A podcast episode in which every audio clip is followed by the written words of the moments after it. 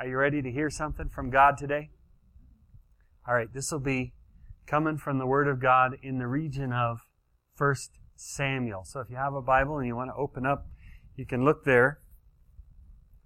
I'm going to talk through some really important things that God is leading us into as a church. I have been praying, praying, praying constantly for this.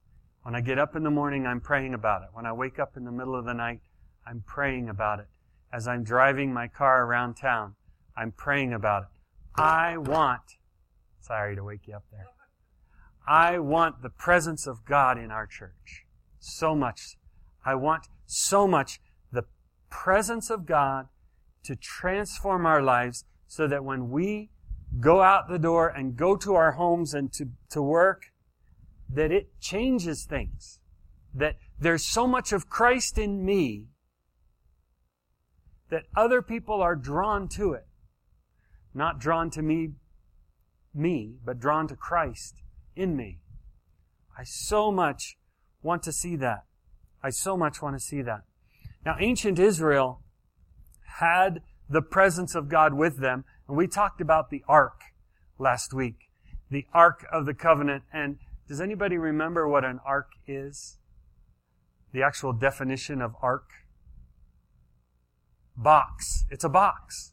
It's a box. So Noah's ark, you could translate Noah's box. It's a big box that carried a bunch of people and animal in it, animals in it. That's what it was, a big box. It wasn't a boat. It was a big box that floated. Well, this is a different kind of ark. God told Moses how to build it. And so Moses did. It was covered in gold on the inside and the outside, and it was made of acacia wood. And it had certain dimensions, a few feet long and a couple feet wide. And it was supposed to be carried on the shoulders of the priests. And so it kind of looks like a, yeah, thank you. It kind of looks like a small coffin. and inside it were kept the stone tablets that God had given Moses with the Ten Commandments, a jar of the manna that God had provided, and then Aaron's rod, which was a staff that actually budded and grew almonds on it. So it's like, wow, this is, you know, three major miraculous things in the ark. And archaeologists all talk about the ark. They, they want to know where it is. And some people believe, and it could be true, that the ark today is in a town called Aksum in Ethiopia. That it actually made its way down from Jerusalem during the time right before the, um, the capture of Jerusalem, made its way down to Egypt and then from there down to Ethiopia.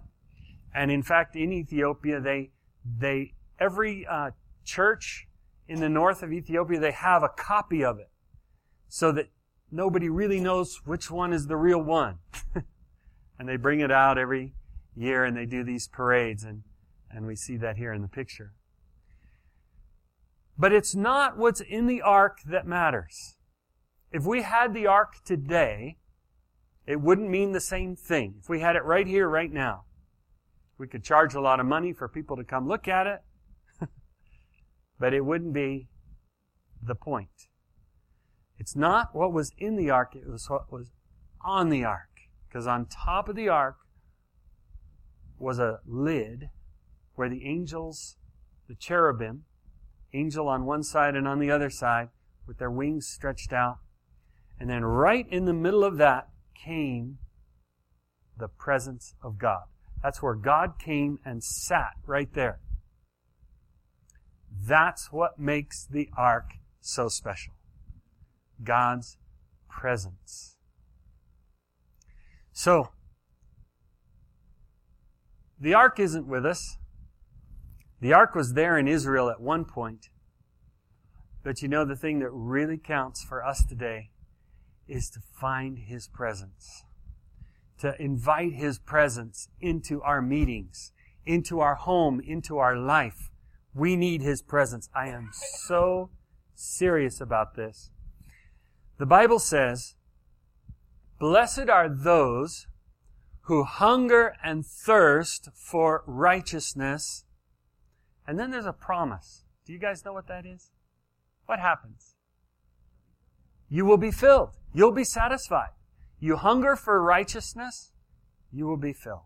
You will have it. It'll come to you. You'll be satisfied. Do we need some righteousness around here? we sure do. We need it. We need it in our country. The hate and the violence that's been going on in our country. I hope you're hungry for righteousness. I hope you're asking for it every day. But you know, when we are hungry and thirsty for righteousness, the only package that righteousness comes in is in Jesus Himself. So when you're hungering for righteousness, you're hungering for Him. For Him in your life. I said this last week. It's just so good, I gotta say it again.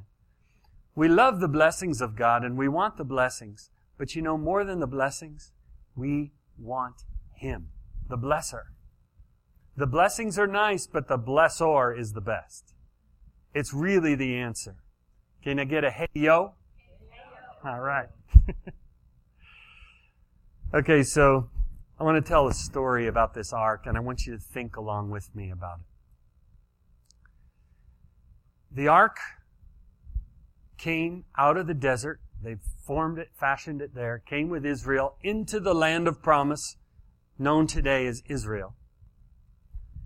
And it was set up in a tent. It was kept there. The priests and the Levites were supposed to take care of it and all the, all the stuff that went with their worship. And the presence of God was supposed to be there on top of that ark. But there came a time where the people just didn't care. And the priests didn't care about it anymore. And it was a time right before the prophet known as Samuel came along. There was a priest by the name of Eli. Now, Eli was kind of getting up in years. And he had an idea of what he should be doing, but he didn't really do it. And he didn't see that it happened with his children. He had two sons, Hophni and Phineas. Hophni and Phineas. Two sons grew up to be grown men serving alongside with the ark there and, and the people of the temple, or the, the tabernacle. And people would come and bring their offerings. And Hophni and Phineas would send their servant, because the priests, by the way, they, the food they got, they didn't have their own food. They would eat what the people brought as offerings. And, but they got real greedy. And they said, instead of um, waiting for the offering to be made, did you guys know about how that works? The people would make offerings, and then they would bring the sacrificed animal into a place where the family who made the offering would eat it, and they would share it with the priests. That was basically how it worked. Well, Hophni and Phinehas didn't want to wait for that, and they wanted the best part of the meat for themselves, so they'd send their servant to go with a big fork and he would go and he would take for himself what he wanted before it was even offered as a sacrifice. And then uh, the people, if they said, "Hey, wait, wait, I'll I'll give you a portion of this after we after we have the sacrifice time," because they came to offer a sacrifice to God, and the servant said, "No, I'll take it now. Uh, I'll take it by force if you don't just let me take it." So that was one of the things that was going on. That's like me coming over here saying, Christy, I want your tithe right now. Give it up. Give it up now. Give it. Give it. Give it. Oh, she's such a good girl. Um, that, that would be so rude of me, wouldn't it? Because you need to offer your, a tithe, offerings are offered from yourself, from your heart as an act of worship, as Judy was saying. For me to take it is no good whatsoever. That's wrong. Well, That's why we receive offerings here. We don't take an offering. We receive offerings. So Hophni and Phineas also would engage. There were women who would serve in the tabernacle, and they would engage in sexual promiscuity with those women who served in the tabernacle. Now, is it any surprise to you that the presence of God wasn't in the house? The box was there. The box was there. The, I assume the tablets and the other things were inside the box, but there was no presence there. So they have a big war. There's a battle coming up. This is all found in Samuel 4 and 5. First Samuel. So the Philistines come and attack Israel. And they are defeated on one day. And they said, I know what we'll do after the first defeat. Tomorrow we'll go back to war, but this time, and this had happened in the past, so they said, okay, this is going to work. We're going to take the ark into battle. And we're going to whip these Philistines out of it. Because God's going to be with us. He's going to fight for us. Because that's the promise. God will fight for us. Except they made one vast, horrible miscalculation. God wasn't there anymore. They had the box, but they didn't have God. They took the box out to go fight, and the Israelites are just screaming. They're stomping the ground, and the Philistines are getting scared. And they heard the rumor hey, they brought their God to come fight this war today. Oh, Philistines, we're in big trouble. So they look at each other and say, we better fight really hard today or we're, or we're all going to get killed. So they went into battle and the Philistines killed 30,000 Israelites that day. They killed Hophni and Phinehas and they took the ark and they took it back to their land of Philistine. Interesting story, huh? It's the judgment of God. Now I want to make a little parallel today. All right? Where's God today? Where is He? Where is He? He's supposed to be in us. But you know, I'm afraid that sometimes we don't live lives where God wants to come live because of the things we get involved in and of the compromise and the sin that's in our life. Now, if we sin, I want to make something really clear. God doesn't love us any less if we sin. He still loves us. He still loves you when you make your mistakes. He still loves you when you fail and you do things that you're ashamed of. He still loves you. But He can't stay there. If we blow Him off and live just however we good and well feel. He can't stay there in our life when we lying, cheating, compromising, getting involved in all these wayward things. The blessing of God goes, but worse than that, His presence goes out of our life. Blessed are those who hunger and thirst for righteousness, for they will be filled. And this has happened in our land. This has happened in our country there isn't a desire for God. There's actually a rejection of God. Don't talk about Jesus in a public setting. Don't talk about God. We don't have time for prayer to God in our public settings. We don't want it. I'm not saying you don't want it, but that's, that's the message that comes out of our country today. And so because of that, His presence is going to lift off of us. And with that will come any blessing and favor. It's going to lift off. It's going to disappear. Well, the day that this terrible battle happened in Israel,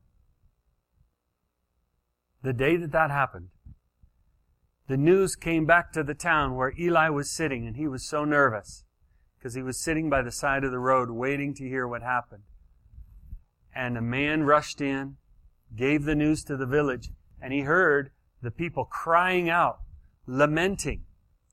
And, and, he, and Eli, who was mostly blind and also very heavy, it says. You know why Eli was blind and heavy? It's because his boys were always taking the fat of the food and he was eating it all.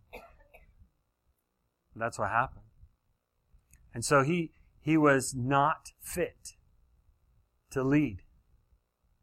And I'm afraid, I, I'm confessing this, that our church, and I'm not just talking about this one, I don't want it to be this one, but the church of America is blind and fat.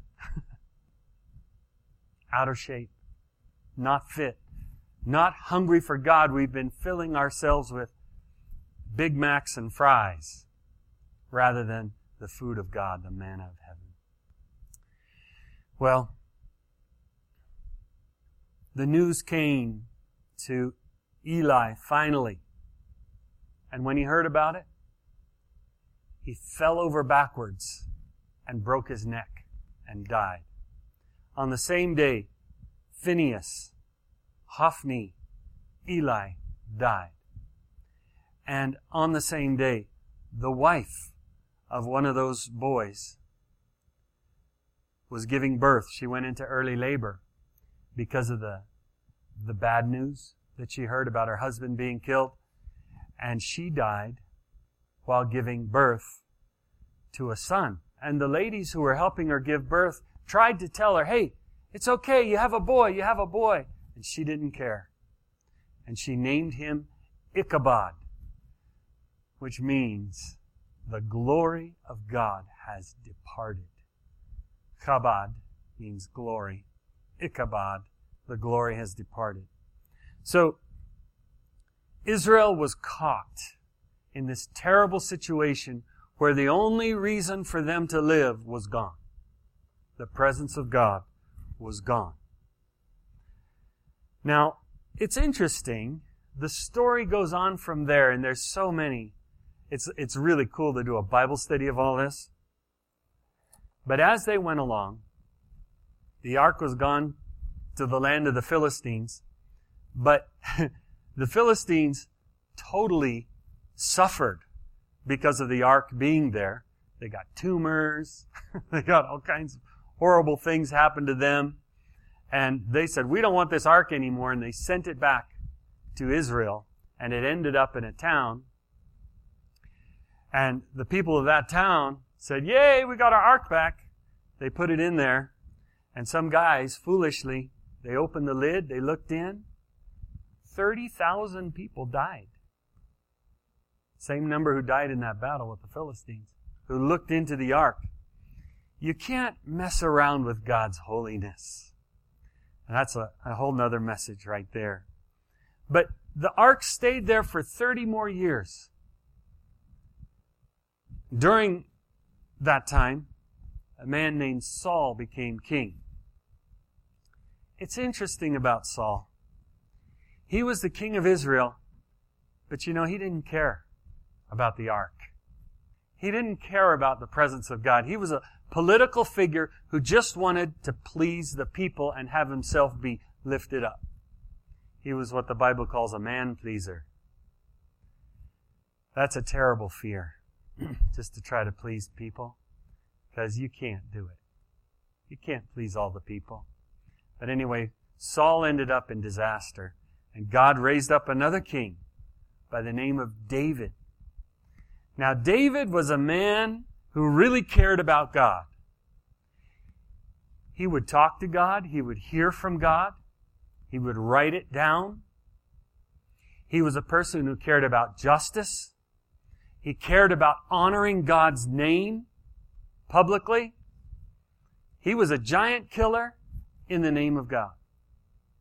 He was a leader of an army in the name of God. Everything David did was for God's honor. Now, David was hungry for God. And uh, he got to encounter God. And God blessed him in everything he did. So there came a time, I'm covering a lot of material. Are you guys still with me? Okay. Covered a lot of, uh, a lot of detail here, but there came a time when David became king. And he combined Israel back together after it had been split. And he got to a place of authority and power. And the first thing he wanted to do was he said, let's bring the presence of God back here. Let's bring the presence of God back into Jerusalem and let's honor the Lord the way He's supposed to be honored as a nation. Saul didn't care, David cared. And there's another promise that Jesus gave us, and I want to plant this in your soul today. Blessed are the pure in heart. Blessed are the pure in heart, for they will see God. Blessed are the pure in heart, for they will see God. That's what I want. That's what I want. I want you and me to have our hearts pure, to come to God every day, give Him our best time, give Him the best portion of our life, and let Him come into our life so that we can see Him. Because when we see Him, then we can do what He's doing when we hear Him, we can say what He's saying. That's what we need, folks. We need it so much. So, I want to share a little story that kind of illustrates this.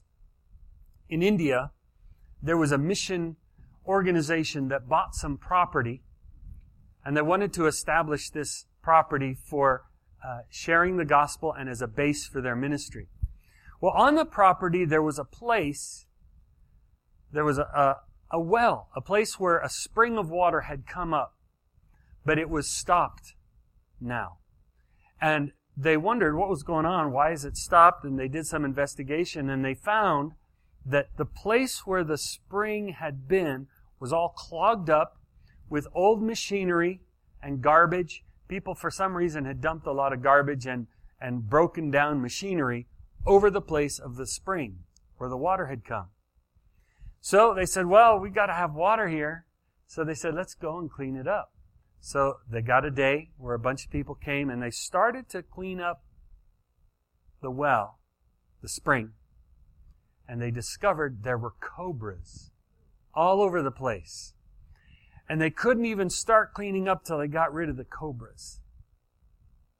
So they had to get some people to help them with that got rid of the cobras, and then they got in and they started to do the heavy lifting. They opened up the place where the spring was. It took, it took a couple of days to get all the work done. And then they were thinking, uh, when they finally got it all finished, they were thinking, okay, tomorrow maybe we'll see some, like a pool of water there. That would be so fun, so cool if, if it were opened up. And when they came the next morning, they didn't see just a pool of water there was a stream running from that spring. And a, a, stream ran where there had been no spring before. So listen, brothers and sisters, men and women. God responds to your purity, to your cleaning out of yourself. If, if you have a desire to see God, you can go to that place where the spring of water used to come. But you have to clean it out. But you're going to need a little help. Because if you've let it clogged up, the cobras have gotten in there. And you're going to have to ask God, who's the cobra, uh, what shall we call him? the cobra catcher. The snake charmer. He gets you cleaned up of those cobras, and then you got to go in and do the heavy lifting and say, I'm going to stop doing this in my life. I'm going to stop watching movies I shouldn't watch. I'm going to stop compromising in my brain with these lustful thoughts. I'm not going to do that anymore. I'm going to stop gossiping about all the people who irritate me. I'm going to stop cursing and swearing all the time. You start purifying your life. And before you know it, you know what? You're going to start feeling that bubble of water coming out again. Man, I want to see that. I want to see that in our lives. The water, the stream of living water coming out and flowing through our land. And not only will that bless you, it's going to bless the people around you, your friends, your family. It's going to be amazing. David was a man who wanted to see that in his kingdom. Now, God was with him, and God was blessing him, but he wanted something more. You see, he won all his battles because he listened to God, he did what God said, and he would win the battle. But David wasn't satisfied with just that. He wanted God's presence in his country. He wanted God's presence in his land, in his city. And so when he heard about the ark, he says, we got to get that back. So he tried to get it, failed the first time because they weren't doing it the right way. And God was making a point. You have to do things the way I say. And that's a whole nother sermon there. But David became greater and greater, for the Lord, the God of hosts, was with him. That's 2 Samuel 5. God was with him because he obeyed God. So what makes a person great? What's going to make our church great? The presence of God. We're going to obey Him. We're going to do what He says. Even if we feel awkward about it, even if we're feeling, oh, that's just too far out for me. If we obey Him, He's going to open up a door and we're going to get the spring of living water to come through. David was a man who yearned for God, for God to be with him. One little more story about the ark. He tried to bring the ark in. They failed because they tried to bring it in on a cart instead of on the shoulders of the priests. And the guy who put his hand on the ark was killed right there. Man, David was upset. He said, How is this going to happen? How can the ark of God come to me? And all of Israel was scared, saying, Boy, this is, this is weird. This is scary. And so the, the ark stayed in the home of somebody named Obed Edom. And after three months, David heard hey, everything in Obed Edom's house is being blessed. He's becoming really prosperous. He's really being blessed. Great things are happening to this guy. And, you know, David might have thought, well, I can't have that ark. Let's put it in the home of this foreigner over here. Let's see what happens. And Obed Edom was blessed, blessed, blessed. So David said, okay, let's try again. And they did it right this time and they were able to bring the ark in to Jerusalem, and David had a place for it. They put the ark there. But here's a little story about the ark that goes around this that I want us to hear. The day David brought the ark into Jerusalem, he was dancing. I will dance forevermore. Hey yo. He brought the ark in and he was dancing like crazy. He was so happy. He was so excited, so full of joy. But his wife wasn't happy. She looked down on him and said, What a stupid looking fool. He's supposed to be the king of this nation and he's dancing like nobody's business. He's looking foolish. And she gave her criticism to him, good and strong. When he came back all happy, he was all happy, ready to bless his family. And she looked at him and said, You stupid fool dancing like that. And the thing I want to take from this is when we receive the presence of God in this place, some people could look at us and say, that's foolish. That's just stupid what, what you guys are doing. In fact, people are already saying that probably. You guys are stupid. Meeting over there on Sunday. And I'm saying to you, it doesn't matter what people say. We're here to worship Him and we're here to celebrate before Him.